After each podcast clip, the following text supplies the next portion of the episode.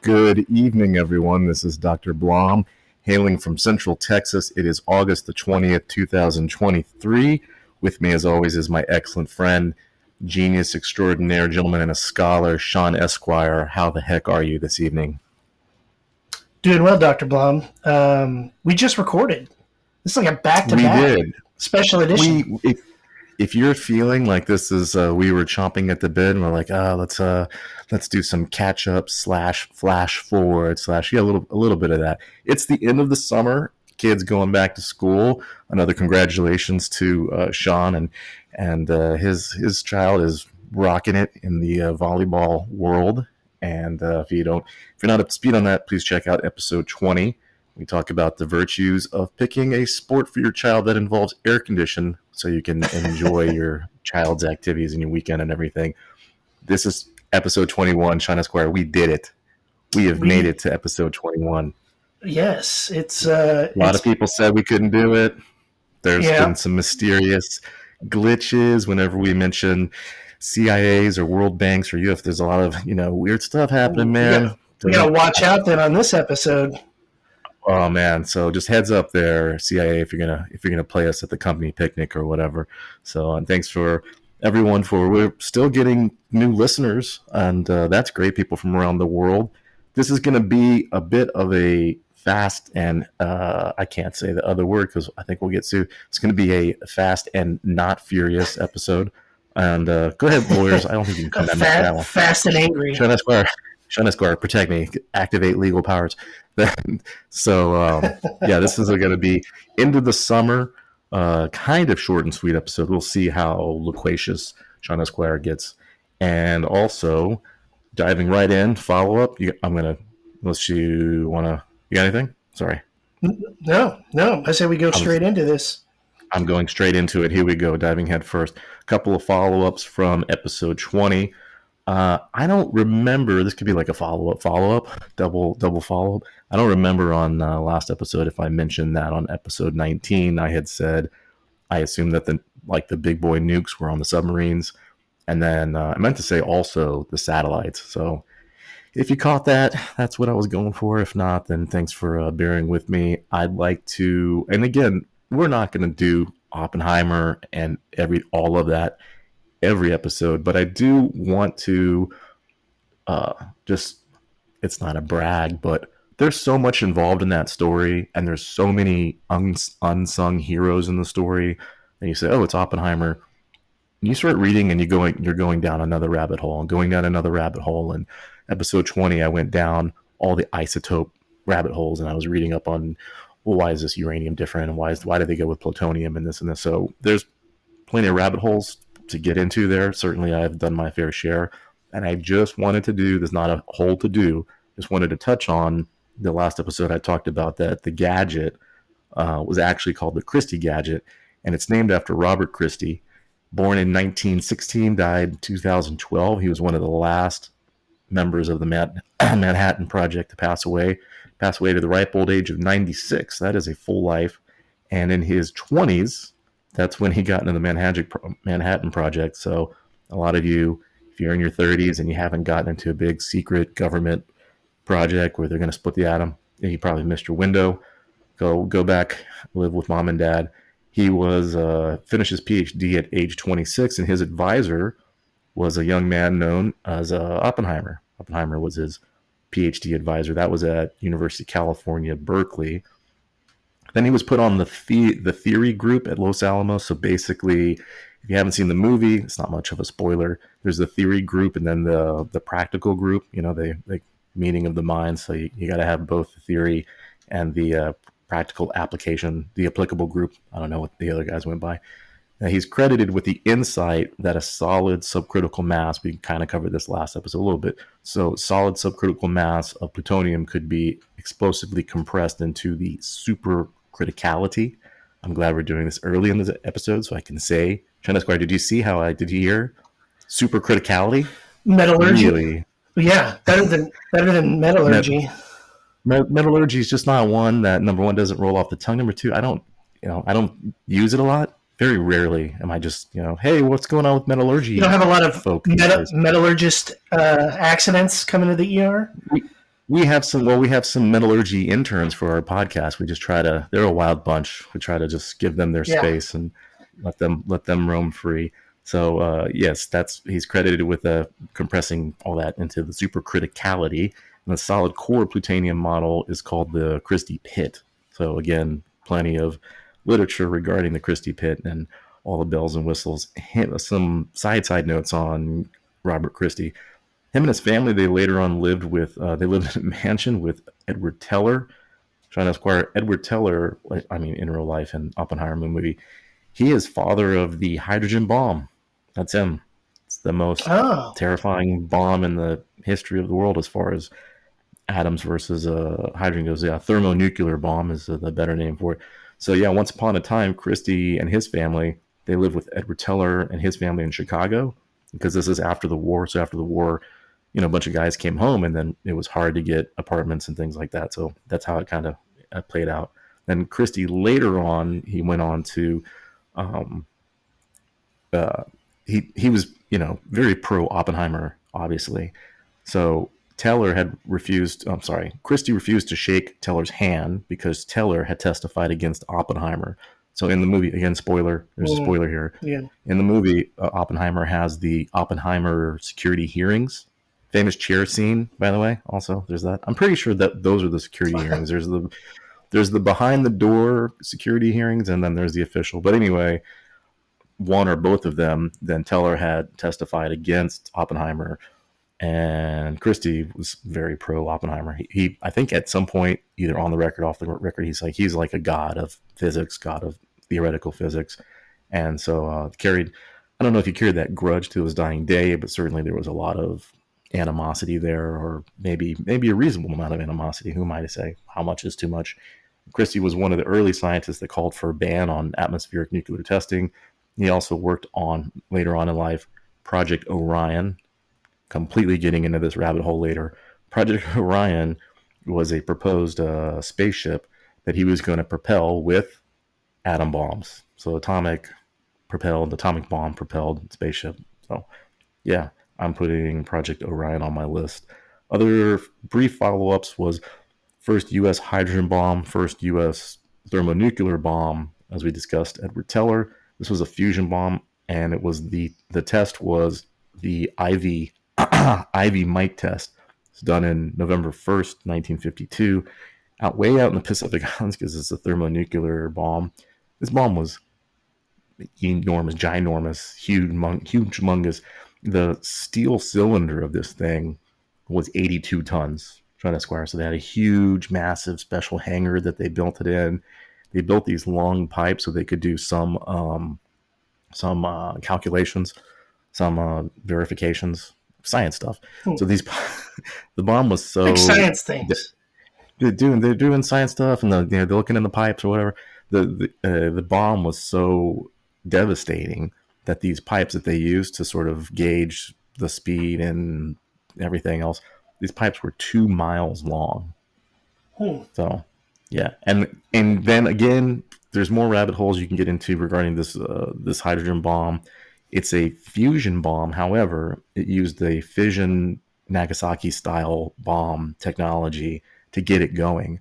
So inside of the fusion bomb, the thermonuclear bomb, the big boy hydrogen bomb is an atom bomb, is the Nagasaki style that we covered last time. And that bomb, thermonuclear bomb... That was the gun kind, the shoot the slug in? No, the gun. This is the implosion. Yeah, so Nagasaki was the implosion one, sort of the Hiroshima 2.0. Fat Man, yes, Fat Man was Nagasaki. That was implosion. That was uranium. Little boy, go back to episode 20, everyone. I don't want to do a total recap here. So the thermonuclear bomb, Teller's bomb. 10.4 megatons of TNT. That's how they measure these explosions. So, yeah, there's footage online. It's terrifying. I'm going to do my best to get away from Thermonuclear stuff, atomic bombs, hydrogen bombs over the next week, 2 weeks, things like get back into volcanoes. You know, those can be less scary. Who knows? You're probably going to be talking about Vikings when you get back. I'm hoping you're going to be on this whole like talking about the Fjords, the so many Fjords ships of the Swedish Norwegian territories. Maybe we'll see. Jury is out. One thing I had briefly alluded to on the last episode, again, I think it was just like a quick aside, is that I had said all the U.S. presidents are related, and I mean I say related, they're not, except for one and a half, but definitely one. I said, oh, Sideburns guy, I blanked on the name, and then Sean Esquire. I mentioned possibly Elvis. I don't think Elvis has been a president. He's the king of rock and roll. Okay, that's what I was thinking of, Monarch. It's a very common mistake to confuse, but yeah, so this kid in the US did the research years ago, many stories online. And honestly, I think plenty of other people had covered it before she did. But every US president throughout history, with the exception of Martin Van Buren, who is Sideburns? Look at Martin Van Buren, everyone. As I stated, I called him, oh, Sideburns guy. And they said, and also perhaps Dwight Eisenhower. They all come from British accurate. If the Bible is 100% accurate, wouldn't we all be related? There's only been like 60 generations of humans from the time we got out of Africa to now, something like that. It's not a lot. So... It was just Adam and Eve, and then we all came from all that, right? Like 60 generations later, boom, here we are. Something like that. So all the U.S. presidents except for Martin Van Buren and perhaps Dwight Eisenhower came from the British ancestry. And the other, I don't know, conspiracy theories, rumors going online at least, were that you can actually goes back to King John. Which King John? It's the King John, the House of Plantagenet, and he's the same guy that signed the Magna Carta. So everybody, pretty much except for Martin Van Buren. Probably another thing that we need to get into on later episodes. I don't want to cover every single conspiracy. I don't think Obama was related to many other prior presidents. He is on the list of because he's got, I don't know exactly his lineage, that let's see, paternal families of Luo people, Luo people of East Africa, that Obama is, and he's also believed to be direct descendant of John Punch. Cool name. That's a great like wrestler name. Or a Jewish colonial era slave born in modern day Cameroon, John Punch. Cameroon. So there it is. Yeah. So yeah, it's we'll southern part of Africa. A little. We'll try to get. I don't need your geography brag every episode. I know that you know how maps are, and so very briefly, I blanked on Barry. There's a famous book called Barry and the Boys, and it talks about CIA involvement running cocaine for the Colombians into U.S. and the U.S. pilot for that was Barry Seal. And there's a movie with Tom Cruise, and he's Barry Seal. And I was really amazed when they made that movie. It was actually a good movie. It was a great movie. Number one, they made it. CIA let it happen. They're like, I guess that cat's out of the bag after all that Iran-Contra affair, stupid congressional hearings. And then so they let them make the movie. And then they got big name Tom Cruise. I don't know if he's still leader of the lizard people or where he is in that organization. I don't know which organization is. Is it one of the organizations that they drink the baby's blood so they can all look young forever or whatever? I don't know exactly. I don't know either. I apologize to anyone that's like. We'll do some follow up on the lizard people. I think the lizard people has been covered ad nauseum. I'm joking, Tom Cruise. If you're listening, high five, man. I love Tom. Let's get him on the show. Let's get him. Sean, I'm sorry. I'll call him here in a little bit. We'll get him on after Tom Hanks And I'll call him on break. We'll do the Toms, the big Toms. We'll get Tom Cruise, Tom Hanks, and like Tom Thumb. Yeah. Like the grocery store guy, one of the Toms. I can't wait for the Tom Hanks, Tom Cruise height contest. I want to make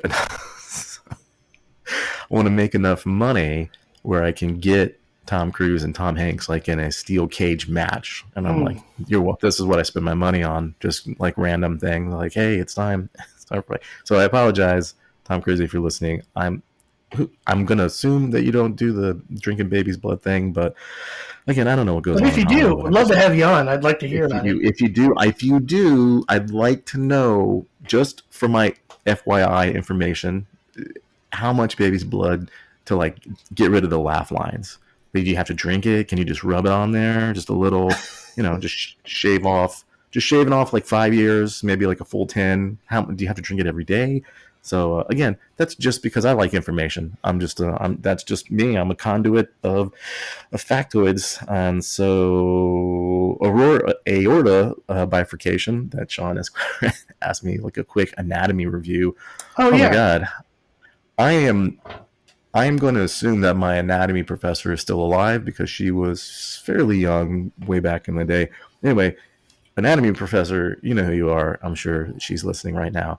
And I said around the belly button. So the aorta bifurcates at actually lumbar L4, but the belly button happens to be, I said belly button, is between L3, L4.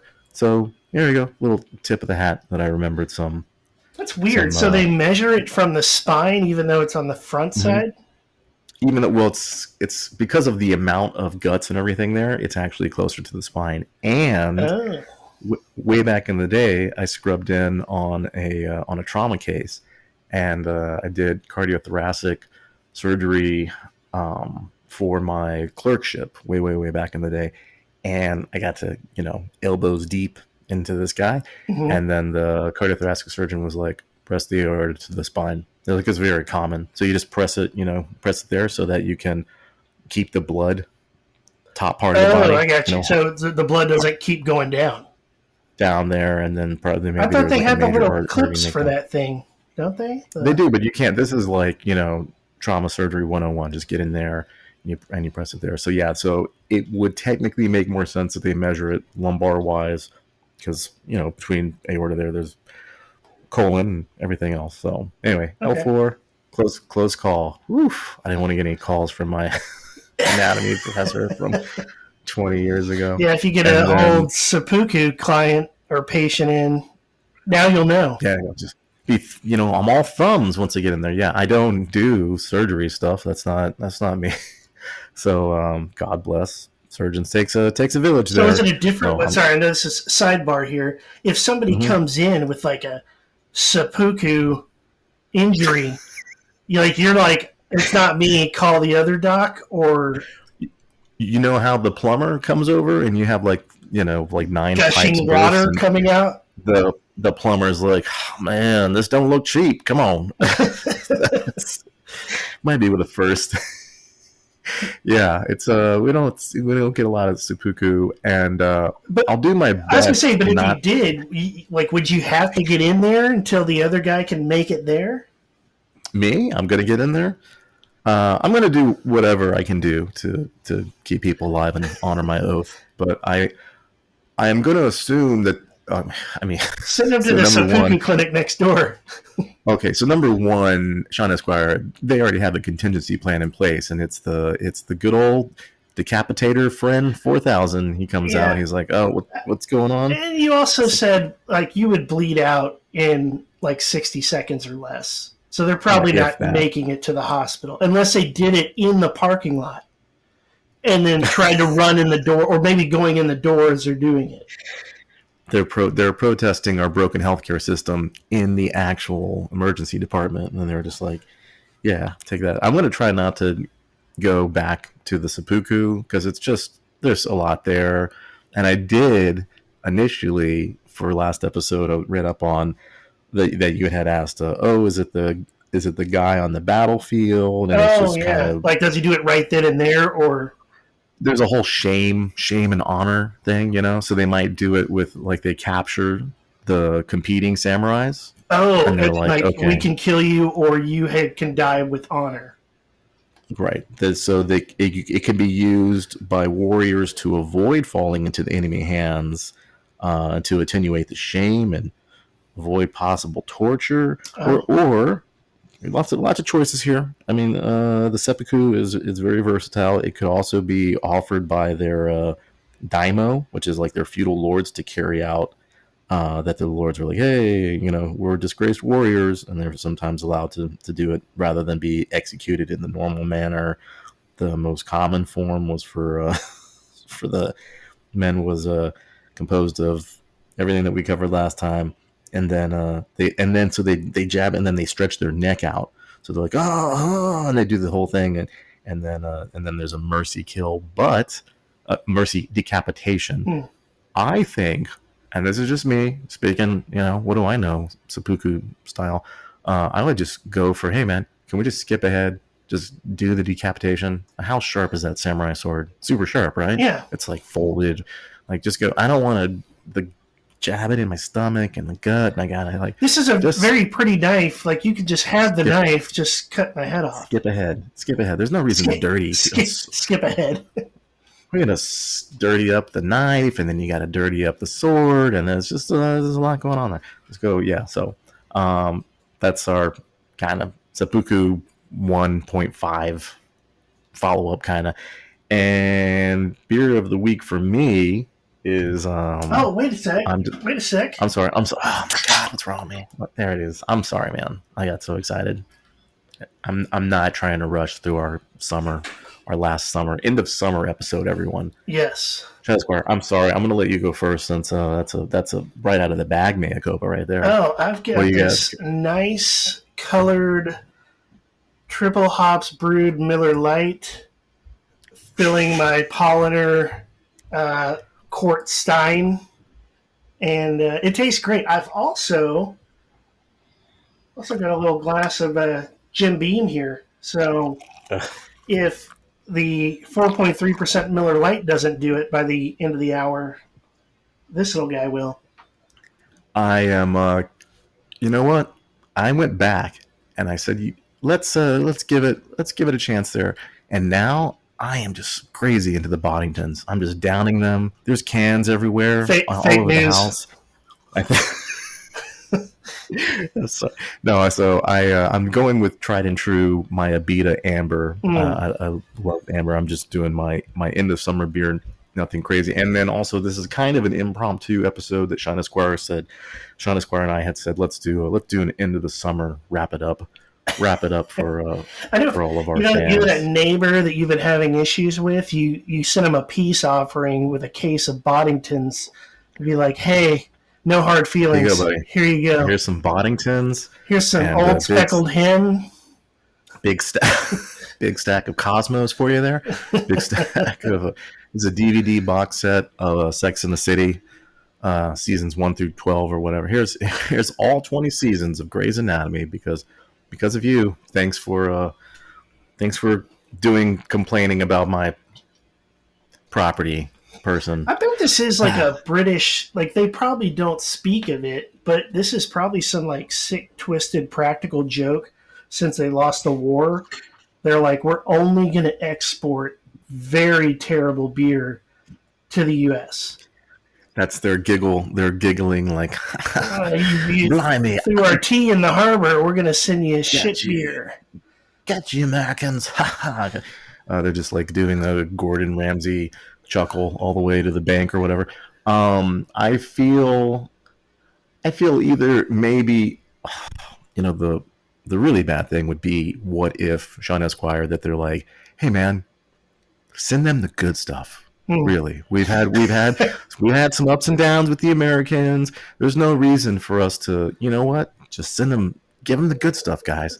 So they sent us Boddingtons and we're like, so good. Not skunky at all. It's that terrible meal at the in-laws that you're like, oh, it tastes great. Put it in Tupperware. I want to eat it tomorrow for lunch. I'm probably going to eat it in the car on the way home. Like first red light I get, just put it in. Yeah, it was so good. I'm so filling, so good, and Yeah, you kind of get like two Tupperwares, just load it up there, yeah. And then they show up at your at work and they bring you Tupperware. Have some right now in front of me. I would, but I ate so much right before you showed up. So, British folk again. We haven't mentioned on this episode. Anyone, everyone, please email in doc law podcast at gmail.com. That's correct. Nailed it. Questions, comments, concerns, anything not weird picks, please don't do that. And British friends, also some beer recommendations. Also, we're not opposed to that. Yeah. So nothing crazy beer on my end. I am. I'm going to keep drinking the. Like I said last time, I like the Shiner Oktoberfest. I like the Sam Adams Oktoberfest. I like the Vorsteiner. Was it Vorsteiner? Vorsteiner. I like the Vorsteiner Oktoberfest. So I know that there's many shades, and there's a blondie Oktoberfest and an amber-y mm-hmm. Oktoberfest. And so I tend to lean more towards the amber than the blondes, but a lot of good Oktoberfest out there. And Brits, if you got any Oktoberfest stuff, then that's fine. I think we're a little spoiled also because Texas has such a. There's many robust. German communities, yes. Robust. There's German communities in Texas, especially from back in the day with German settlements, and some like a lot of Belgian influence. Mm-hmm. And there's not really any way to get around it. The Germans and the Belgians just make fantastic beer. We've commented on that many times. Yeah, because there's a lot of. I mean, you had a Texas beer. Last time that was Belgian style Texas beer. All stout. You know what? I honestly think it would be fairly because I know nothing about brewing beer. I could probably just brew my own beer and it'd probably come out terrible, but I'll just call it British made or British inspired. And I've brewed some mini barrels of beer in my day. Okay. I have some left over in my fridge right now. My dad fridge, yeah. You get the Esquire right here. It takes months. I'm trying to remember off the top of my head the whole process. You do the initial thing when you get it out of the box, one little barrel and everything, mm-hmm. and then at some point between the hops and the barley and everything, it's been a while since I've done it. Then you stick it in the back of your pantry in a cool, dark place, and then it'll do all of its. Remember, we've talked about the bottom fermenting mm-hmm. and the. All the different tricks and everything involved. So yeah, the mini beer kits, those are a lot of fun, and knock on wood, I've never made a bad one. And but I also get the amber ones, and you get the little thing of hops, and it's a whole, when you're a kid, do all those science experiments. Yeah. I was always asking when I was a kid, I wanted all the chemistry sets, like just keep buying them and buying. You're 8 years old, I want a beer making kit. Yeah, now it's the beer making kit, and it is good. Knock on wood. But yeah, you're not going to buy one on a Monday and be drinking on a Tuesday. You do have to put it away for. Off the top of my head, I think it's at least 3 months. It might be like. It's not half a year. I don't think because this is a mini kit. I don't think it's a full 6 months. Last one I got it on Father's Day, and I'm pretty sure I was drinking it by. Early fall, okay. So 3 months, something like that. Anyway, yeah, highly recommend. Really good, delicious. All right. You mind if I had no meals the week, but quick break, and then we'll come. Everybody, get your maybe don't get Boddingtons, right. Get something. Treat yourself, live life, and we will be right back. Welcome back to A Doctor and a Lawyer Walk Into a Podcast. It is August the 20th, 2023. This is. Episode 21. We're so excited that we made it to episode 21. We've got huge things coming, huge things going on. We're very proud of our webpage, and here it is. There we go. What is it this week? Is it the short version? Short. Oh, okay. Discipline.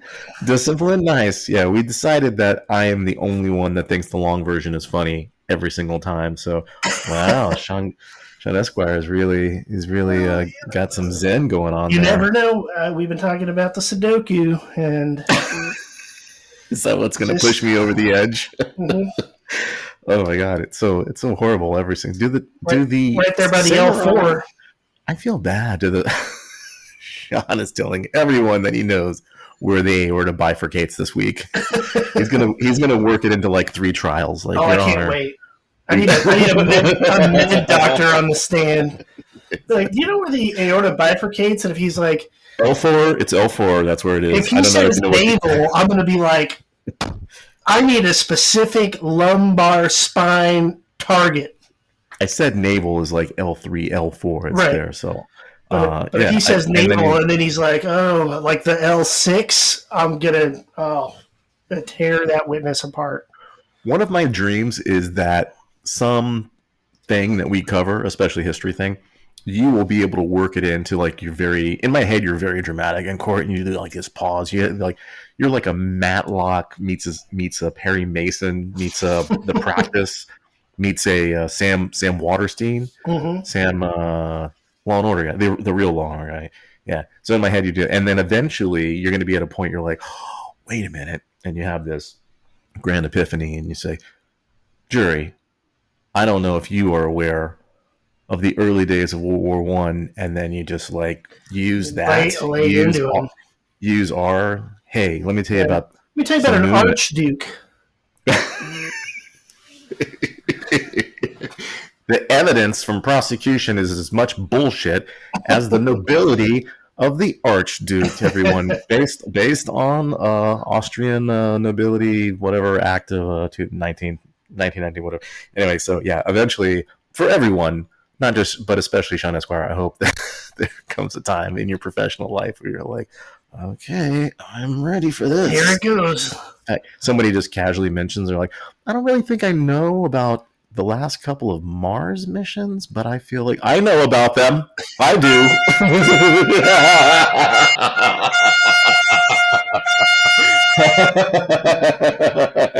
Let's just have that ready to go. Have that bow in the quiver, my friend. That's you never know what you're gonna get. You're gonna play that over the judge. You're gonna interrupt the judge. I'm gonna play it before I step up to do my closing argument. Everybody has their theme song. just act like, oh, I'm sorry, my phone's going off, and then just be like, oh crap, I can't get to it, and then just horn is going. And going. Oh, get ready, CIA guy on the lake. Get ready, CIA. Sean Esquire texts me maybe an hour before the show, and he says, hey, let's do some Middle East stuff. I'm like, why not? You know, I can do all the reading that needs to be done for Middle East. I mean, it does coincide with this one. This one is actually this week in history. The last. Mm-hmm. So, well, this means that we are kind of more or less caught up, that we got behind over the summer.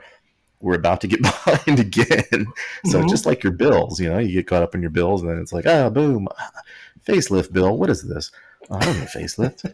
I use all that expensive lotions and creams and activators. So then, so this is August 19th. Yesterday. August 19th. Well, yesterday. Kind of two parts. August 19th of 2013. So 10 years ago.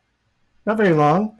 But the CIA, the U.S., you know, spy agency, publicly admitted to... involving in a coup in Iran back in August of 1953.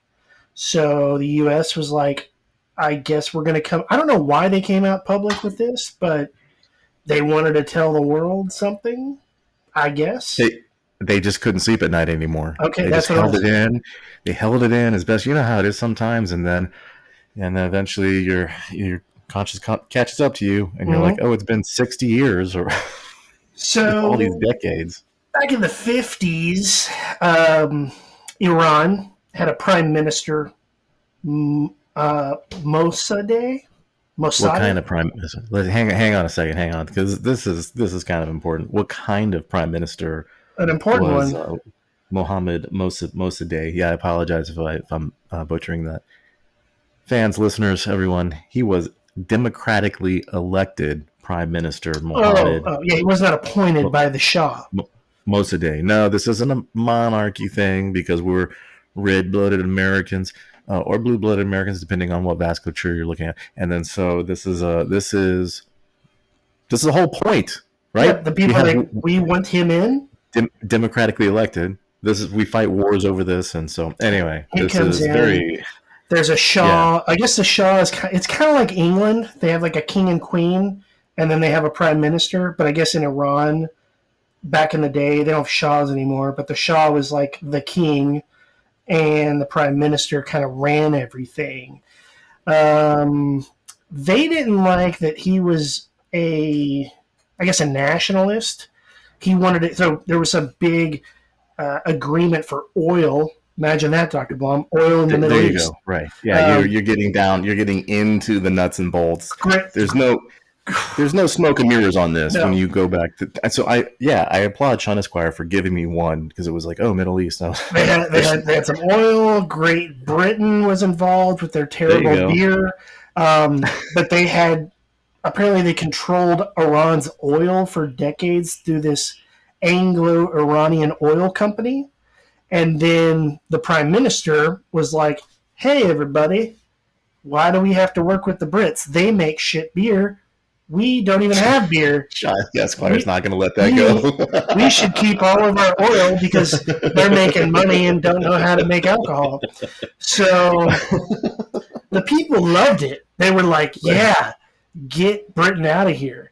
And so that's when Britain came crawling back to the U.S. It was like, hey, U.S., we're getting told we got to be out of the Middle East, and we need your help. Sean Esquire is missing a couple. It was in a British accent, though. It was like, hello, U.S., we're sorry. We need your help over here in Iran. Blimey, me oil. I don't know if They want to take me oil. And so we land on a Cockney accent. Couple things here is one is the U.S. was obviously, this is post World War II, and the mentality for the U.S. was really a lot. There was a lot of Russia. Oh yeah, they feared he was a commie. Well, yeah. So Iran, they have resources. We didn't want them aligning with Russia. One of the resources is oil. So yeah, that's important. When your country has oil, then they had a democratically elected Shah. Part of it was 1951, that around that time, that I think they were looking for part of the payout on the Brits getting the oil, that they had we're going to do 10% of every barrel or something to that effect, and then the Brits said no, and they said, we'll nationalize our oil so it's not under a private company. This is a product of the people. Wow. Sean Esquire, can you imagine? I guess our nationalized oil is taxes, because then the gas company gets taxed on it, and the gas station, and then we get taxed on it. So that's kind of a roundabout way of nationalizing public resources or like regular resources. But I think really the big thing that I saw was that the Brits had kind of waited for Truman. So yeah, Truman wasn't into it. Truman said, "Hey man, the whole Iran thing, we're worried about Russia and everything." And then by the time Eisenhower comes into power in '53, then Eisenhower is he's ex-military, so he's very concerned Russia. And then at that time, I think, whether it was Churchill or the predecessor for BP, British Petroleum. Yeah, they spilled oil in the Gulf. Yeah, they're one of them. I mean, when Cheney's Halliburton guys did the same thing. So there's been so many spillages. So that was really for the U.S. That's what happened. Because Truman was still not on board about the Middle East stuff. He said, yeah, they've got their problems. We have our problems. We just finished dropping atom bombs. We got our own stuff going on over here. And so Eisenhower, I think that's how they spun it. And who knows what the sales pitch was, but it was, hey, if we don't get involved in this British oil Iran thing, then the Soviets are going to come in. They're going to probably go in there with their Soviet, bullshit. Hey, this is our oil. Take all the Soviet oil, yeah. And who led up that team with the CIA, Dr. Blom? Yes, so originally, before the CIA, there was OSS, which Kennedy and at least, I think, one of his brothers was involved, as we talked about last episode. Bush Sr. was a head of CIA. Anyway, so before it was CIA, it was OSS. And this gentleman, Kermit Roosevelt. Yes, Kermit. Yeah, with a K. Kermit Roosevelt, great name. The grandson of Teddy had eventually become the head of this area. He wasn't head of the CIA at that time. I think he was head of the CIA Middle Eastern area Division or CIA or Iran desk, district head, whatever. He eventually, what is going on in the Roosevelt family? They have so many characters. His dad has a tragic tale. I don't want to get into that.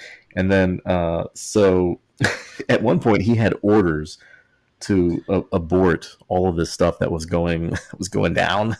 And he was like, the story is that he crumbled up the paper. They said, abort mission, abort bullshit. And he crumbled the paper. He said, we never got that. And then proceeded on. Kermit said, we are helping the Brits this time. Kermit said, no, thank you to that. The mission had a weird, it was TPA Jax was the mission. Did you get that whole thing? I didn't read that part. What's TPA? So the TPA is the Tudeh Party, T-U-D-E-H Party project. And then the Jax is Operation Ajax. Oh, cleaning the pipe cleaner. Ajax? He's a pipe cleaner. Ajax is pretty corrosive, man. That's like Operation Battery Acid. Yeah. Operation Chemical Burn. It's pretty brutal. So unfortunately, once the US gets involved in terms of espionage and coups and everything, something happened that the US very, very early on, that they went from the OSS, and then once the OSS became CIA, again, huge aside here, everyone. Kennedy, I take that back. JFK was naval intelligence. I don't know if he was in OSS, but I do know that he tried to get rid of CIA and Allen Dulles, and then Kennedy was assassinated, and then Allen Dulles was on the commission. It was the Dulles Commission to investigate the JFK assassination. Okay, sorry about that. And I'm back. Back to Iran. So CIA goes in. They're like, hey, we're going to pay off the newspapers and the radio people, and we're going to say that this democratically elected person, Mosaddegh, is some bad guy against the interest of Iran. And they get enough of the people to, I guess, buy into it, but they also paid off the military. So, you throw some money around at the media, you throw some money around at the military and say, hey, look, we're going to get this guy out of here, and then the Shah is going to come back because he, left the country, said he had a medical emergency, and had been gone until this whole thing went down, and then the people were like, yeah, we don't want this guy here. And then the Shah comes back and they're like, we're going to put him in power. And that's what they did. Can we talk about some of these amazing CIA techniques? They paid protesters. They paid protesters to show up to drum up, then, you get enough protesters. Then the people join in Well, then you get the press involved. And then once you get the press involved, then it becomes this huge snowball effect. I have a quote from, like you said, there was the 2013 release. So another thing, let's focus on the fact that CIA doesn't release everything all at once. And we're going back to 1953. So everyone involved is dead. Why? Why hold on to it? Why are they dead? They probably get old. Maybe they're not dead. The CIA, I don't know what kind of themselves. They've got the best. All those stupid magic foods. What do they call them? Superfoods. Dr. Oz. The acai berries? The CIA has their hands on all the information from the aliens and the lizard people, right? There's a lot of information over there. That's what they do. I don't know. They got the information, man. That's what they do. And then when they're not breaking into my house and breaking my microphone, we're going to take down we're going to take down these these truth revealers, then so some of them might be alive from 1953. Who knows, Sean Esquire? Who knows what kind of technology they have their hands on from the alien lizard people? But so there was a 2013, I say dump. There was a 2013 release, and there was also a 2017 release. And I'm pretty sure there was at least one or two before that. So they trickle it here and they trickle it there. And I think even the 2017 one was at least 1,000 pages or many, many pages. So this is one of the quotes. I think this one is from the 2013 release regarding how the CIA did what they did, using propaganda to undermine Mosaddegh politically, inducing the Shah to cooperate, bribing members of parliament, organizing the security forces, and ginning up public demonstrations. Yeah. So this is CIA 101, and this is back in 1953. Oh, and the church. The clergy. The clergy was involved. So we know for sure CIA was involved from all this data dump or revelations or whatever. UK was involved 100%. UK has not been. The UK did anything. They just asked us for help, and we saved them. Again, we're just right. Welcome, Brits. We'll take the 1953 coup. We'll take that one for the team. But you're going to really have to return the favor by listening to some beer tips. So, yeah, this is history is not always about celebrating. Sometimes history is about saying this is wrong, and we were on the wrong team on this, and. So people say, oh, what's going on with U.S.-Iranian relations? This is it. This is how it started. Yeah. It started way back in 1953. The U.S. has never apologized.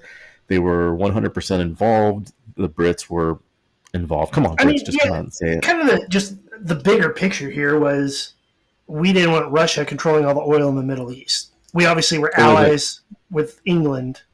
Sorry, also... It was a Muslim clergy, everyone. I don't know. Like, there's a lot of... it's a Muslim country. Right. No, so when I read the word clergy, I was like, what? Catholicism is involved? Islamist clergy. And then I was like, they're clergy. That makes more sense. Yes. They're clergy. So yeah. I'm sorry, Sean Esquire. Go ahead. I mean, the big picture here was they had a guy that they elected that wanted to kick Britain out because they didn't want Britain to control the oil in their own country.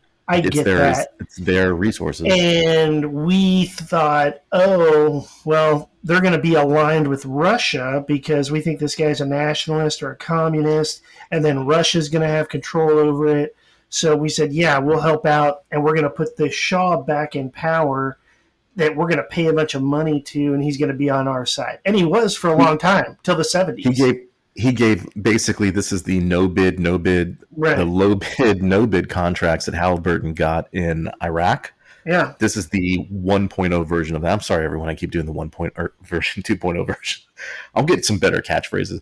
This is the early predecessor version of the Halliburton oil acclimation. And it worked till the late 70s until the population rose up and stormed the embassy. So there was a 1979 revolution from the Iranians, and they were rising up against the previous democratically elected prime minister had been deposed in a coup. Yeah, I think deposed. I think like sitting in a room going through a bunch of paperwork. Oh, he's been deposed. Yeah, that's how mine have gone. Yeah. This was the real deal, and they physically remove the guy. And then the Iranians didn't have a revolt until 1979, and they brought in another Shah, and I don't think that was the Shah? So, I thought he was the last Shah that had taken over Iran. Mohammad Reza Pahlavi, he ruled until 1979. Right. So Mohammad Reza was our puppet, US puppet. Mm-hmm. Who knows how many strings was the U.S. pulling, and how many were the Brits pulling? So, yeah, and then he had kind of opened the door for, quote, resources, which means oil. So then the U.S. companies get involved, right? All the Globo, probably Exxon, whatever, they get involved in.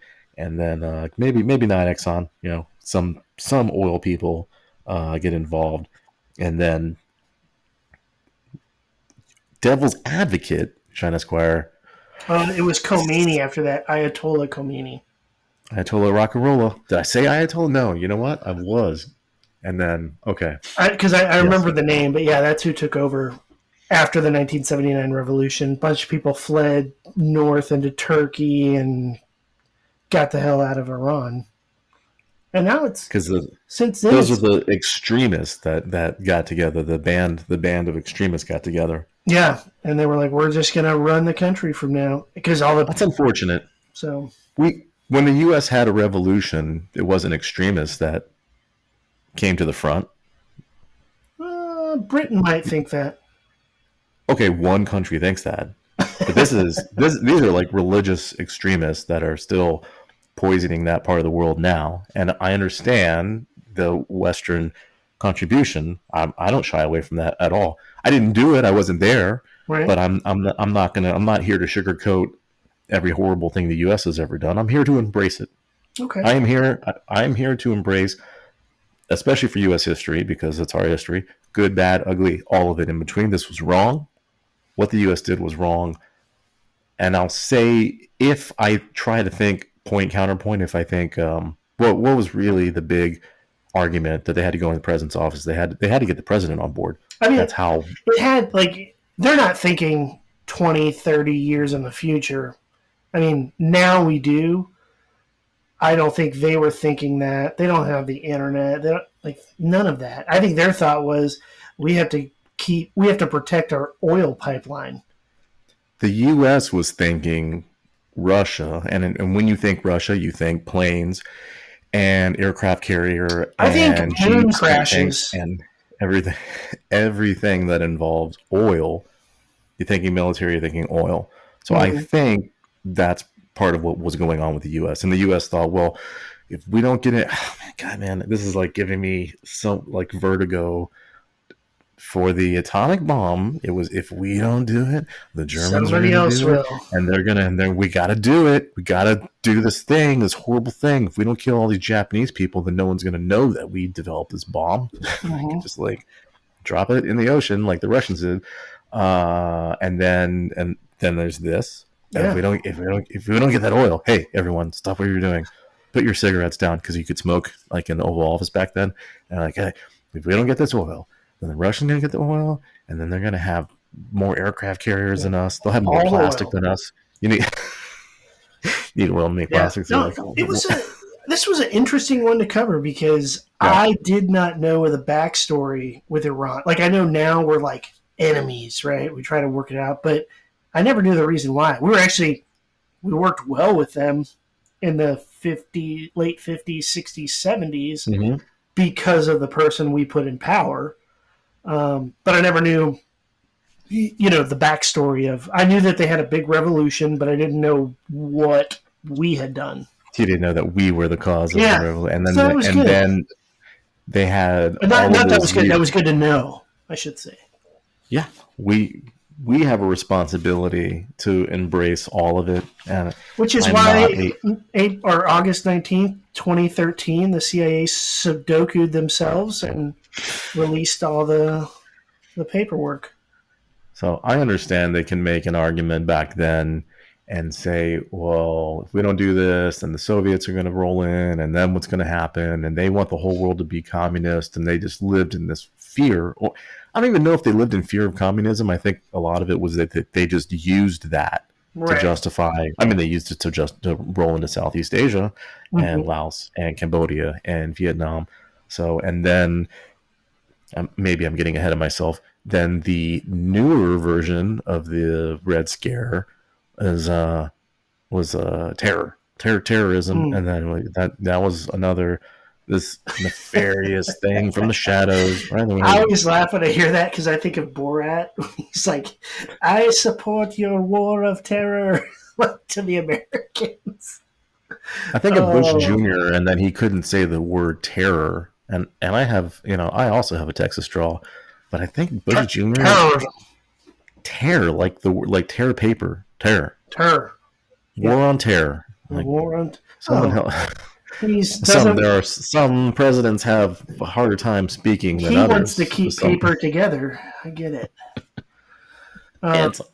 Anti-terror. Oh, he was talking about a terror in the rift of American discourse. There's a tear there, Sean Esquire. Let's get into this. He was speaking on many levels. I'm sorry, go ahead. Let's get into this quick August 20th, today, 2023.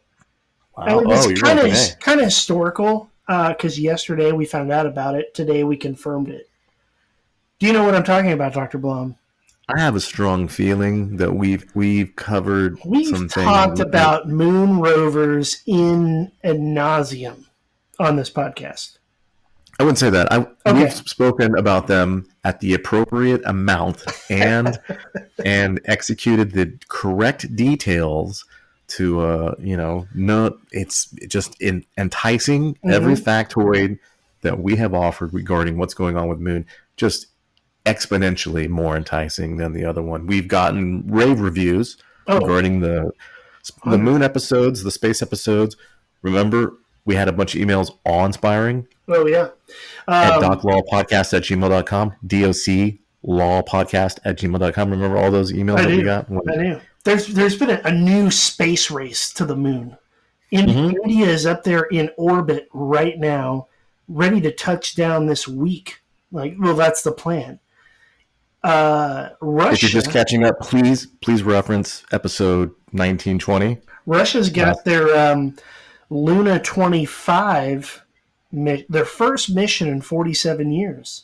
Since 76. Guess what part they want to go to on the moon, Dr. Blom? They want to go to the South Pole because that's where the sweet minerals are. There's water there, and within those crystalline structures, there's phosphate there. We covered all this last episode, everybody. If you're just joining us right now, then welcome. Glad to have you. So Russia did it, right? They conquered it. Sean Esquire, as of April 20th, today, August 20th. Oh, we are definitely in August. 8 hours ago. Unfortunately, the Russian moon mission has failed. This was Luna 25. Luna 25.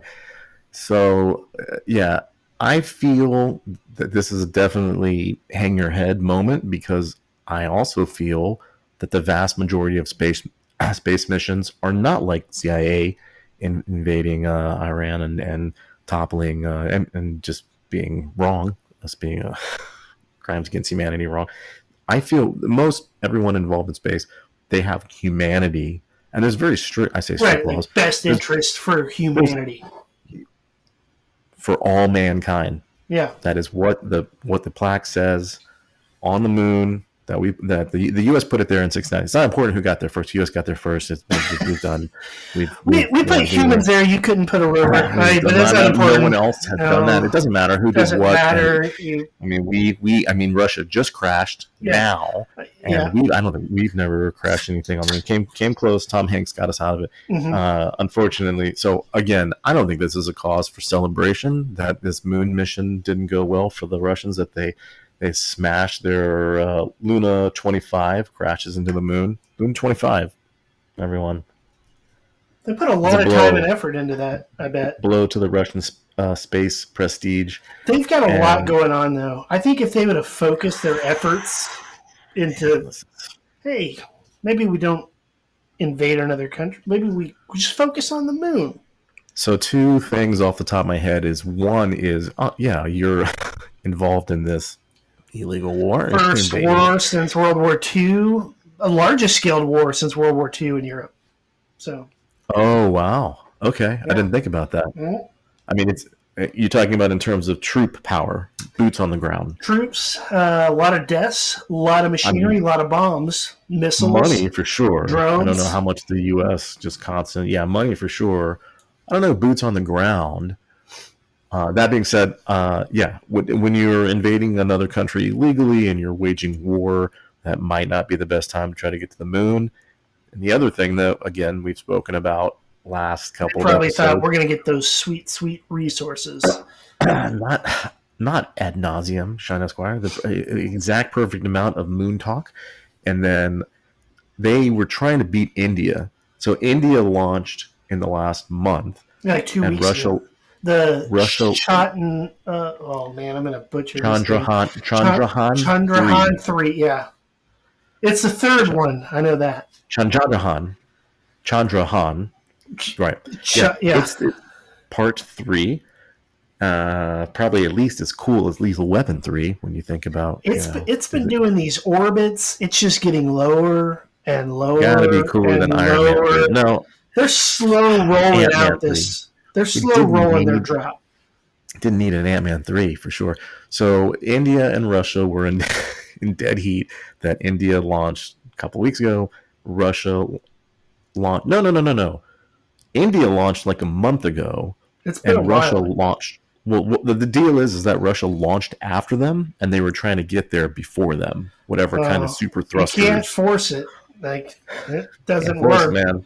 Timing. I mean, but you just forced it right into the lunar surface. You got a lander to do. When you get that lander in there, mm-hmm. You don't want to. How long? I mean, I forget how many days did it take for us to get to the moon and put humans on it. Full 3 days from the Earth. That's Earth slingshot. That's 1969, though. Right now, we'd probably do it in like 7 hours. In a couple of hours. Deliver a pizza. Yeah. U.S. get a moon of the pizza an hour or less, where you get your pizza for free. Mm-hmm. That's what oh my God, I want to live in that world. I want to live in the world where I can get a moon delivered to the pizza. Like, come on, NASA folk, get on.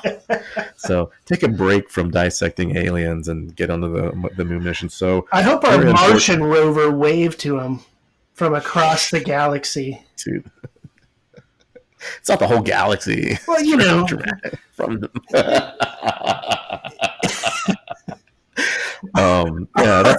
That's a bummer, Russia. A rover shoots up a flag that says "Better luck next time." Mm.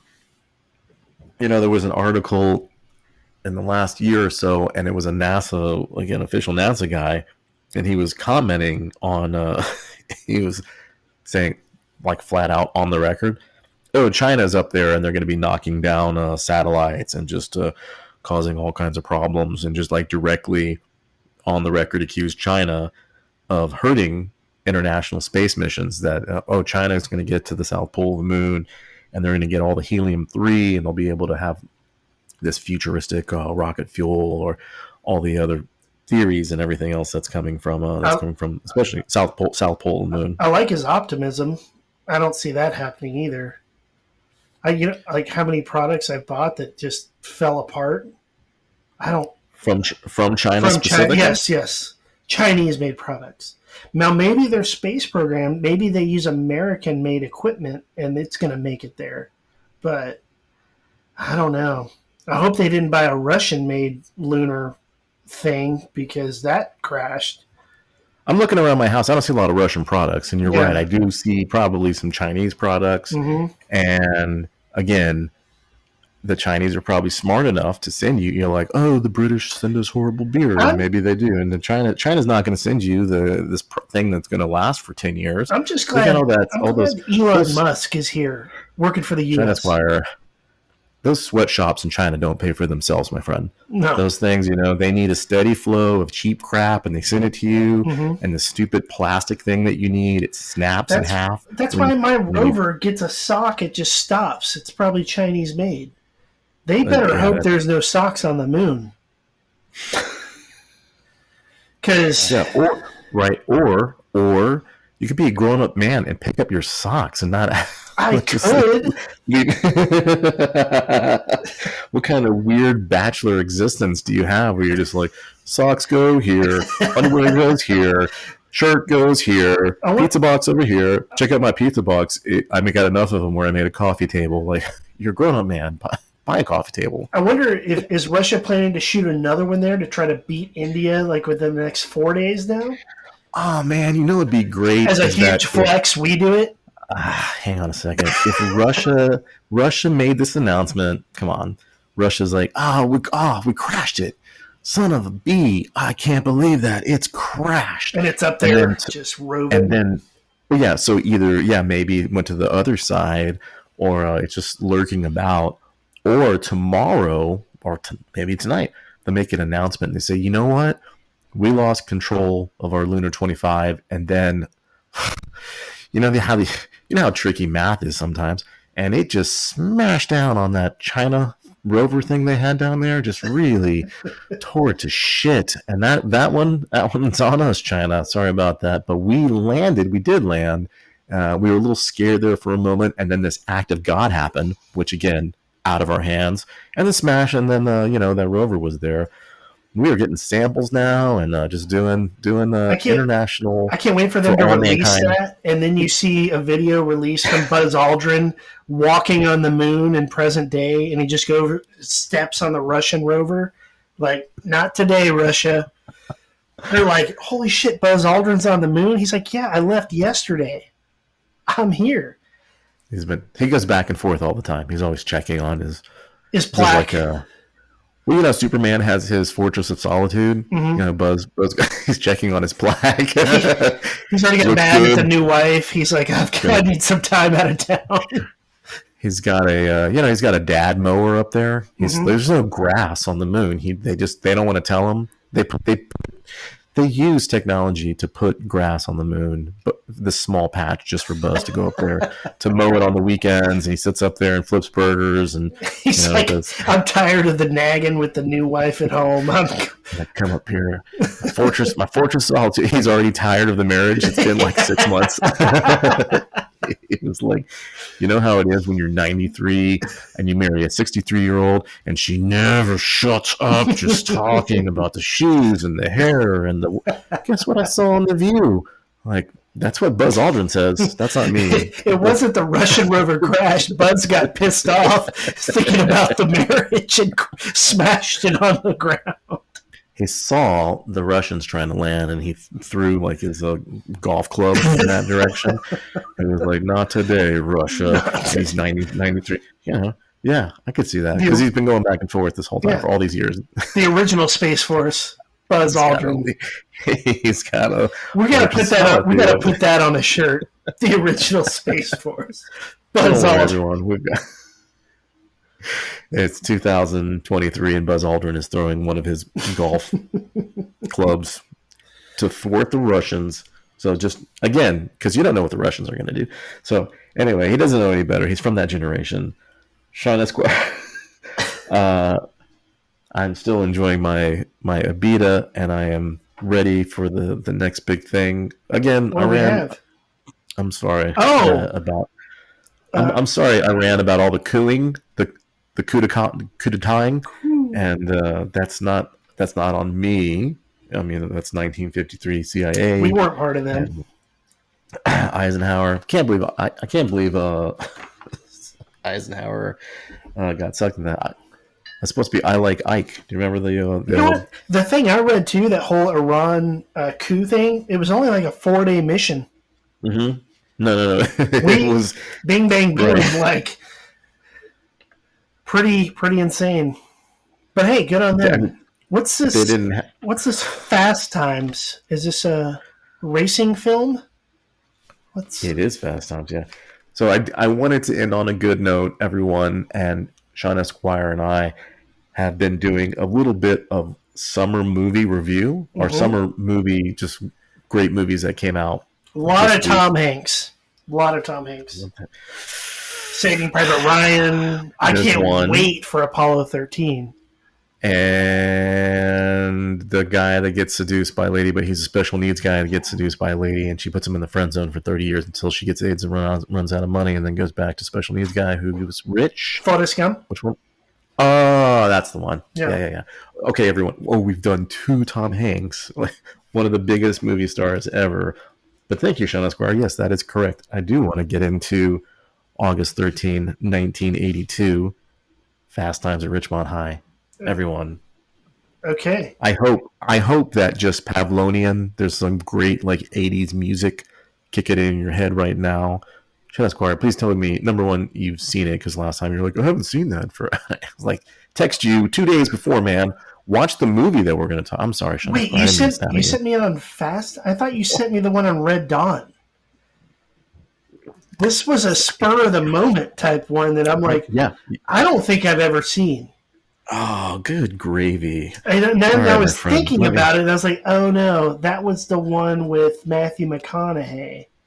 Okay, all right. You know what? You don't have to chime in all the time. So okay, give me the synopsis here. Who are the actors? Fast Times, Ridgemont High, 1982. Emilio Estevez. Written by Cameron Crowe, is a famous writer from way back in the day. He wrote the book in 1981, Fast Times at Ridgemont High, and he was born in 1957. So by 1982, I think he's like something like 23. He actually went undercover. Okay. Went to a high school to sort of get reacclimated or whatever. Ooh. Who knows what he was doing there. Sorry, I'm getting the hiccups. He went undercover at Claremont High School out in California, and this movie, amazing movie for so many reasons. Nicolas Cage is in this movie. Oh, Nick Cage! But it's his first movie. It's his first paying gig, 1982. He is not credited as Nicolas Cage. He is Nicholas Coppola. Oh, okay. Why is that? That was before he got married to John Cage, and then he changed his name when he got married. Got married to John Cage. That's a cool name, though. He is the nephew of Francis Ford Coppola, Sean Esquire, who is the director of Apocalypse Now. Oh man, I hope I'm not messing that up. That's like way back, like episode 2 that we talked about. You love Apocalypse Now. I love the movie. I don't know if I know the director. Francis Ford Coppola. Almost. Wait, is that the one of Apocalypse? I guess we'll have to double check this afterwards. I can tell you that Nicolas Cage is the nephew of Coppola, and so he was Coppola vehemently against the Vietnam War and said, "I am disowning my name." Supposedly the story is that he wanted to make it on his own, but not that first movie. That no, he was, yeah, I'll be Coppola here just to get my foot in the door, and then smart movie to get his foot in the door before I get a lot of Epstein or something. Star power, mm-hmm. Star power. This is a phrase that you really want to use. Sean Penn is in the movie. Okay, I know he is. He's the poster. He is in many regards. He is the movie. Okay. He's the comic relief. Who's the girl? Who's the female? Oh, man. Who is the girl? There is Jennifer Jason Leigh is in this movie. Don't know. Oh, my God. Has she been in anything good? Breakfast Club? Oh, I saw The Breakfast Club. That's got Emilio Estevez in it. Okay. He's not in this. All right? He's not in this movie. It's not one of his movies. He did other stuff. But if it makes you feel any better, Charlie Sheen, his brother, okay. Oh, also not in this movie. He was in Charlie Platoon. Sheen was in Platoon, yeah. Anytime we're gonna twist something into a Vietnam movie. These three best actors not in the movie. They were eventually voted best actors. So I mentioned Sean Penn, amazing actor, by the way. Nick Cage. Nick Cage. There you go. Okay. Yeah, he got best actor. And the third person that was in this movie as best actor, and obviously these are all these guys like early roles. Mm-hmm. Nick Cage first role. Forrest Whitaker. Oh, I know who he is. Yeah. Yeah. Nick Cage was the youngest one IRL. That means in real life. Yeah. Mm-hmm. He's 17 when he gets on to Fast Times at Ridgemont High. I think that the director or whoever, they got pissed about that, and then they sort of like canceled the scenes. Is this like a Dazed and Confused type film, or this is so much better than that? Yeah, it's just high school. Like, I mean, Dazed and Confused is like, hey man, we're stoned, and then like, hey, did we mention that we're stoned? We're stoned, man. I'm like, we get it. We're gonna go to this concert. It's gonna be great. Oh, come on, yeah. So the amount of stonage for Fast Times is there. Okay. But it's mostly Jeff Spicoli, Sean Penn, who, again, as far as 80s characters go, they put him on the cover and on the poster for a reason. Mm-hmm. He's the spirit of the movie. He's that encompasses the 80s. Let's party. Hey, bud, let's party. This is famous. Yeah. Spicoli, if Spicoli stayed that age, I say that age, if Spicoli stayed 20, 30. If he stayed 30 forever, I would party with him until my dying. I know maybe by 30 he's got a little bit of a gut, but he's got like that 30 wisdom, you know. What else was he in? Sean Penn? Oh, not Sean Penn, the other guy. Forrest Whitaker. He was in like A Few Good Men, right? Forrest Whitaker is big black guy. I know. He's the running back. Or no, I think he's the running back for the Wolves is their mascot. He was in The Shield. I don't know. I love that series. 80s is very limited for me. Like I remember like John Candy. Can I tell you something that people online have said, and that I don't agree with that. That's not right. Tell me what they said. Some people refer to Forrest Whitaker, even though he's been, he won Best Actor, Wonky Eye. That's what people call him online. Mean, horrible people, just heartless, soulless people. I didn't want to mention it earlier. That's how I knew him, but I wasn't going to say anything. Mm-hmm. My theory, if you go back and watch the movie, spoiler alert, that Sean Esquire, Forrest Whitaker, he's the running back. He's probably the best running back in 3 counties. Oh. And then Jeff Spicoli. That's Sean Penn. That's Sean Penn. Okay. He's cruising around in Forrest Whitaker's character's car. Okay. With Forrest Whitaker's character's little brother. Okay. And then they're getting bombed, they're getting stoned, they're rocking out, and then they get a car crash and they smash his brother's awesome car. And the brother dies. Yeah. It's not one of those. Oh. It's not one of those. It was like a heartfelt film about driving while intoxicated. It goes through the windshield, and then the rest of the movie he turns into this like Academy Award. And then Sean Penn Sudokus himself. I love how much he loves the Sudoku. Seppuku, dude. Seppuku. So they set it up. So Spicoli sets it up that the rival football team destroyed the Forrest Whitaker's car. And then that scene, when you see Forrest Whitaker roll out there and they spray painted it like, "Go Trojans," or whatever it was, because they were the Wolves. Then Forrest Whitaker, he loses his mind and he goes on to like smash them in the next game. But if you watch that one moment where he sees the car, his beautiful car that he loves, I don't know, it's like a Trans Am 81 or whatever. Nice. And then the camera comes in a little bit at that exact moment because he's such a good actor. That's when his eye goes crazy. Eyes go wonky, and then it's stuck like that forever. He was doing it just because he is, I am the character. He has just that level of method acting. Also, dovetail on that, Sean Penn as Jeff Spicoli was method acting. He put it on his door as the actor. He just stayed in character. I feel like if I was going to act, I would be that same way. You want to be that guy? I'd have to be in the character at all times. I feel like as an actor, you need to learn how to turn it on and turn it off. That's part of the job of an actor. Don't be that. I read this story a long time ago about Daniel Day-Lewis. Oh yeah, Lincoln. Oh my God. At some point, we have to talk about him staying in character as Lincoln. He stayed in character for My Left Foot, with the movie where he can only move his left foot. And then guess what? When the director was like, "Cut," he was like, "No, I'm staying in character. I can't move my arms. Someone has to feed me." They had to feed him like a child, like a baby, because Mr. Actor couldn't bring himself to go out of character for lunch. He's like, can you imagine Tom Hanks being Forrest Gump, method acting at all times? The best one that I've heard is Bryan Cranston. Mm-hmm. You might know him from Breaking Bad. Yep. So I heard a interview from that director, and he said that he was the absolute best Bryan Cranston ever that he's ever seen in terms of turning it on, turning it off.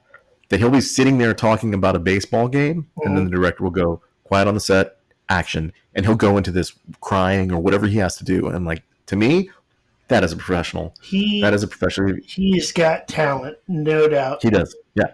A couple of big names here. Eric Stoltz's first movie. Don't know. Going back to Fast Times. Do you remember a movie called Mask? Where's this guy the funny guy, the green, guy. The mask where he turns green. Oh no, my friend! This is from the '80s. Oh, don't. This is from the early '80s. Eric Stoltz. I was thinking of like the Ace Ventura guy. No, back to Fast Times at Ridgemont High, which is one of my favorite movies ever. Sean Penn stayed in character, and then the teacher that he had, Mr. Han, was in real life Ray Walston, famous actor. So Sean Penn would annoy him between takes so that they could have like legitimate being annoyed, because Sean Penn's very much the stoner. Jeff Spicoli, he's like, hey, orders a pizza to get delivered to class, which as a kid, I was like, that's the coolest thing ever. I didn't even know that you could do that.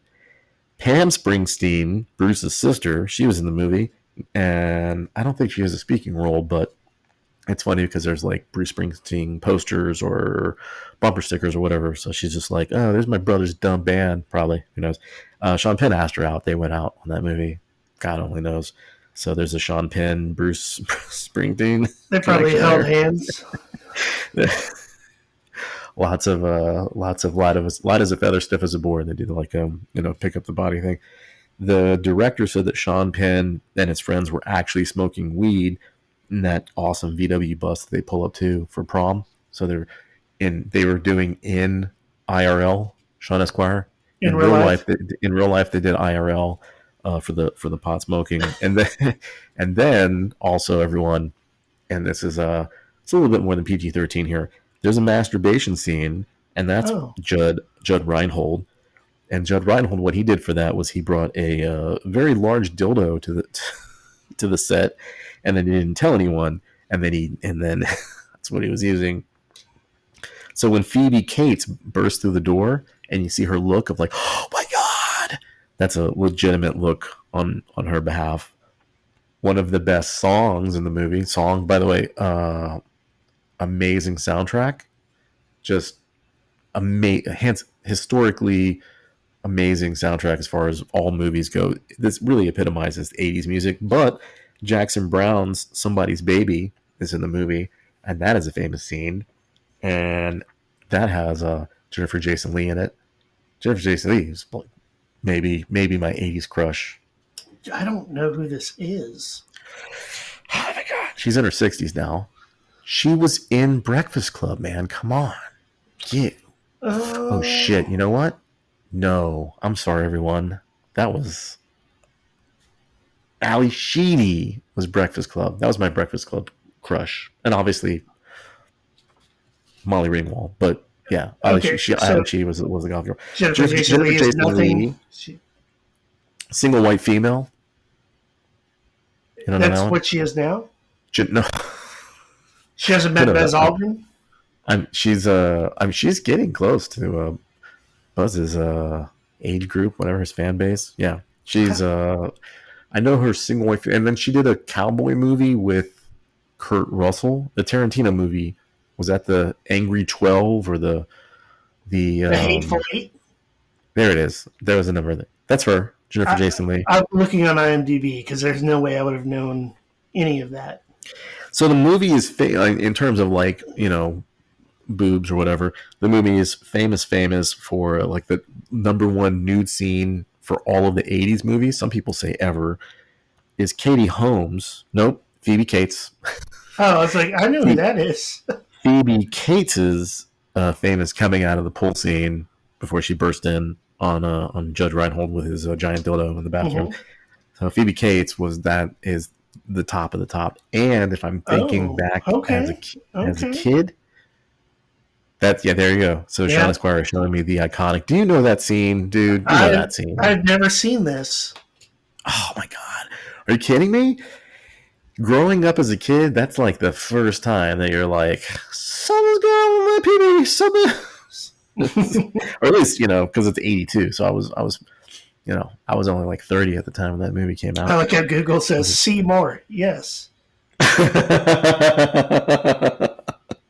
So a couple of the knickknacks from Fast Times, August 13, 1982, the Vans shoes. So they compared it, on E.T., the movie, Extraterrestrial, the Reese's Peanut Butter. They had a product placement in there, and it just blew up overnight. Everybody was like, oh, man, the candy that E.T. eats, I'm going to eat that. See if I can make my neck go up and down. Whatever. I don't know what the thinking was. Vans, checkered shoes to this day.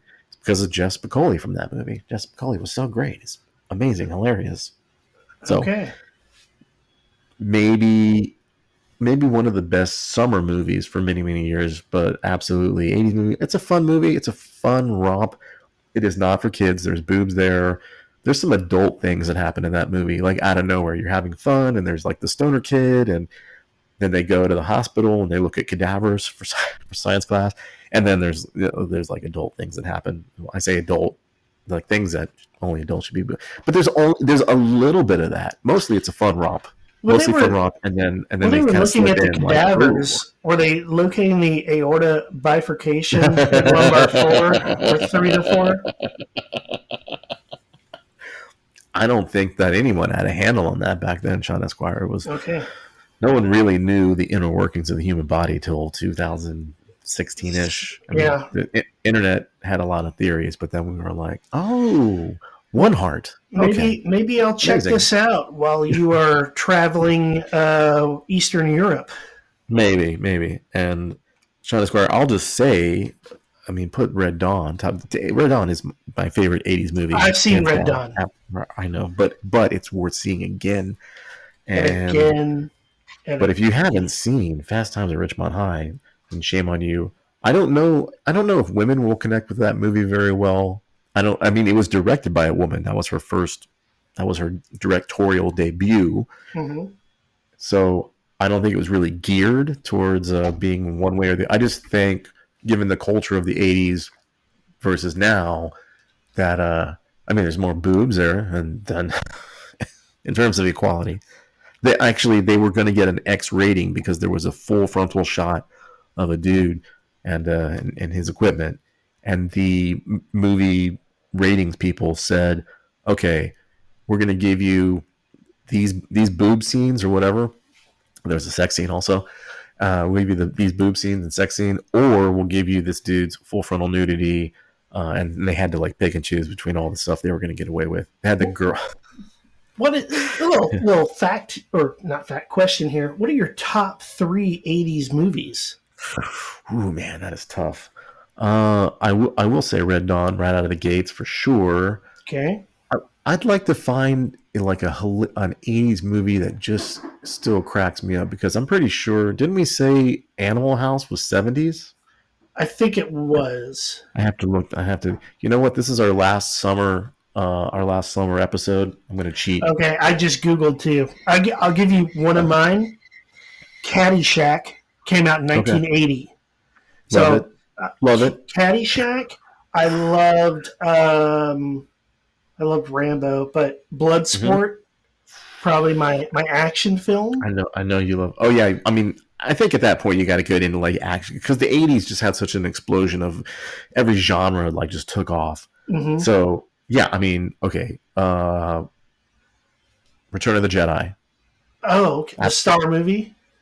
The second. That's the second one. That's number 3 of that trilogy the original trilogy. That's a weird title. If he's returning. Return of the Jedi. Yeah, they spent 2 movies building it up to that. What was the second one? Battle of the Hoth. Empire Strikes Back is better than Return of the Jedi, if nothing else, because of the Ewoks. Ewoks are just like, oh my god, these things. But I think Return of the Jedi might have been 80. Shame on me for not knowing that. Okay. So I would throw in that. I would throw in. Obviously, I have to throw in Indiana Jones and. Oh yeah, I didn't even think of that one. Last Crusade was in the 90s. Original Indiana Jones. I love Last Crusade. And by the way, shame on them for making any after Last Crusade. I don't think they needed to get into aliens and all that dumb shit. Freddy Krueger. Horror film? Some of the best horror films. I would do horror as a different genre. I would do action, at least one of the Star Wars, at least one of the Rambos, probably Rambo 1. And then you're saying action, Predator. Throw Predator in there. Okay. Predator's gonna be like my favorite scene is that Dylan, you son of a bitch, and they do the arm thing and both their biceps flex. I like him throwing that giant David Bowie knife. Into that dude, and then he like sticks to the wall. Mm-hmm. And Arnold Schwarzenegger says, "Aorta bifurcation L4." Stick around. So, That's a great scene. I mean, I got to get Red Dawn in there for like top action. That's a tough call, man. You're making me choose between lightsabers and Arnold, and that's a toughie. The 80s had a lot of good movies. Just golden age, man. Golden age. Ghostbusters, for sure. Ghostbusters 1 in there. Oh, probably yeah. Through Ghostbusters 1 and 2 in there. Tough break there, Lady Ghostbusters. Wow. Just maybe develop your own. That's oh boy. They're trying in Britain. There was a movie where they had a helicopter, and like the helicopter helped the guy solve crimes. Remember that one? I no idea. I don't think it was Blue Thunder. Was Blue Thunder a series? But and on top of that, well, I'm getting into that realm. 80s had these fantastic campy movies. Real Genius, or Geniuses. Real Genius as Val Kilmer. Val Kilmer, and they're dealing with lasers. Building a laser, yeah. Mm-hmm. I always loved that movie. I would get into the, is it Steve Savage? I would get into the Better Off Dead or One Crazy Summer. Okay. Either one of those. Yeah. Comedy wise, I would pick one of those comedy. So yeah, 80s had great. Do you think, I mean, Die Hard 1 is in the 80s, right? It's gotta be. Yeah, it's gotta be. Okay. Well then I can't have a top three action if Die Hard is in there. Die Star Hard Wars. Came out in July 22nd, 1988. Mm-hmm. Okay, there you go. Yeah, I mean, or I just include that in. I make a whole Christmas category and I say Christmas movies. Die Hard 1 number 1 Christmas movies ever. Yeah, if we're gonna I can kind of smoke and mirrors my way into making other categories. It's like Die Hard and then Christmas Vacation. We will make our top 10, top 20. I mean, we'll do separate categories. We're going to put it on our page on the X, formerly known as Twitter. Oh, yeah. Doc. And at some point, we're going to do a doc and lawyer walk into a movie review. Yeah. So our next, we have big things coming. Hey, Sean Esquire, thanks for the cat out of the bag there. Sorry. We're going to save it. Reach out to us at doclawpodcast@gmail.com and give us some movies that you want reviewed, and we'll give you the unfiltered, real deal, review. We're gonna tackle it from law perspective, from the science perspective, from spiritually, physically, philosophically, you name it, we're gonna take care of it so that you can go on and enjoy more time with your family and friends, and then you don't have to worry about dissecting everything. We're gonna do the dissections for you. Sean Esquire, we made it to episode 21. A lot of people, maybe at the CIA, said that we wouldn't do it. I haven't started my car since we started episode 2-3. I've just been I don't want to mess with that. So, yeah, I would like someone come take a look, But yeah, 21, man, we made it to episode 21. So we're yay here. For us! You're gonna have to do a big reveal soon. We have a history horn. We have we've come a long way. I don't care what anyone says. I don't care what anyone says. We've come a long way, and sometimes Sean Esquire says, sometimes we do beer. Sometimes I'm going to go off the rails and do beer and whiskey. And he grabs the mic and he's like, let me tell you what's going on with this country. those are the episodes that will live on for the ages. So Sean Esquire, thank you for joining me in this journey. Absolutely. I didn't know if we were going to make it 21 or what's going on. Homework for you while you're away, when you're over there in the fjords of Norway, bouncing around. If you find a good brewery and you're like, hey, this beer is good, ship me a 6-pack and then 2, talk to them and let's get them on the show. I thought you were going to tell me to call England immediately and say, here's another group of people that do it better than you do. Get your shit together. I'm sorry, British friends. I'm sorry. We can't even buy Norwegian beer. I'm on beer 6. I haven't had a lot to eat today. I'm sorry, British friends. That's on me. That's not on you. Yeah. So, Sean Esquire, I hate to wrap it up. I really do. I know. But this is our end of summer. But more importantly, episode 21, everyone. Well, I'm super excited. We're going to be doing more, bigger, better things. We've got merch. Check us out on Doc Law Podcast on at Twitter, at Doc Law Podcast Twitter. Yeah. I'm going to have episode 20. Obviously, you're not going to hear this by then, but I'll be editing, have everything up probably either Monday or Tuesday. I am planning to edit this podcast by the end of the week, so I'll be releasing it next weekend.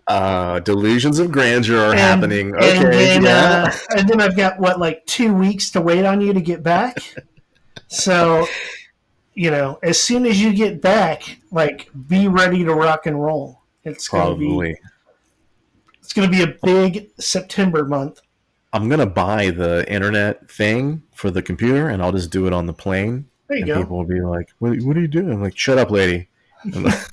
Well, they probably won't even speak English. It'll be like... I love how you're just like, no one on the plane. That's great. What are you doing? Or whatever they sound like in Norway. I don't. Have you learned a Norwegian? Hi, how are you? I've got my phrases. I've got my. It's not my first rodeo. So I've got my 15, 20 phrases that I'm going to butcher to get me around town and keep me. Give me a sentence. What does this sound like? What is this? I don't have to get into that right now. Oh, okay. It's Aloha, Guten Tag, and Namaskar, and so it's a lot of. I'm not attempting it after 5-6 beers, that's for sure. So, also, I've got this awesome app on my phone. That's going to be my BFF for a while, for sure. There you go. That's my product review, by the way. This app. See if it works. Getting tased by cops and soldiers or whatever. So. All right, everyone, episode 21. Thank you, everyone that has subscribed. Thank you for everyone that tunes in. Keep tuning in. If you're new, this is us. This is what we do. Beer, food, history, rock and roll, music, entertainment, life, science, everything. We're not really that political. Mostly, we're about love.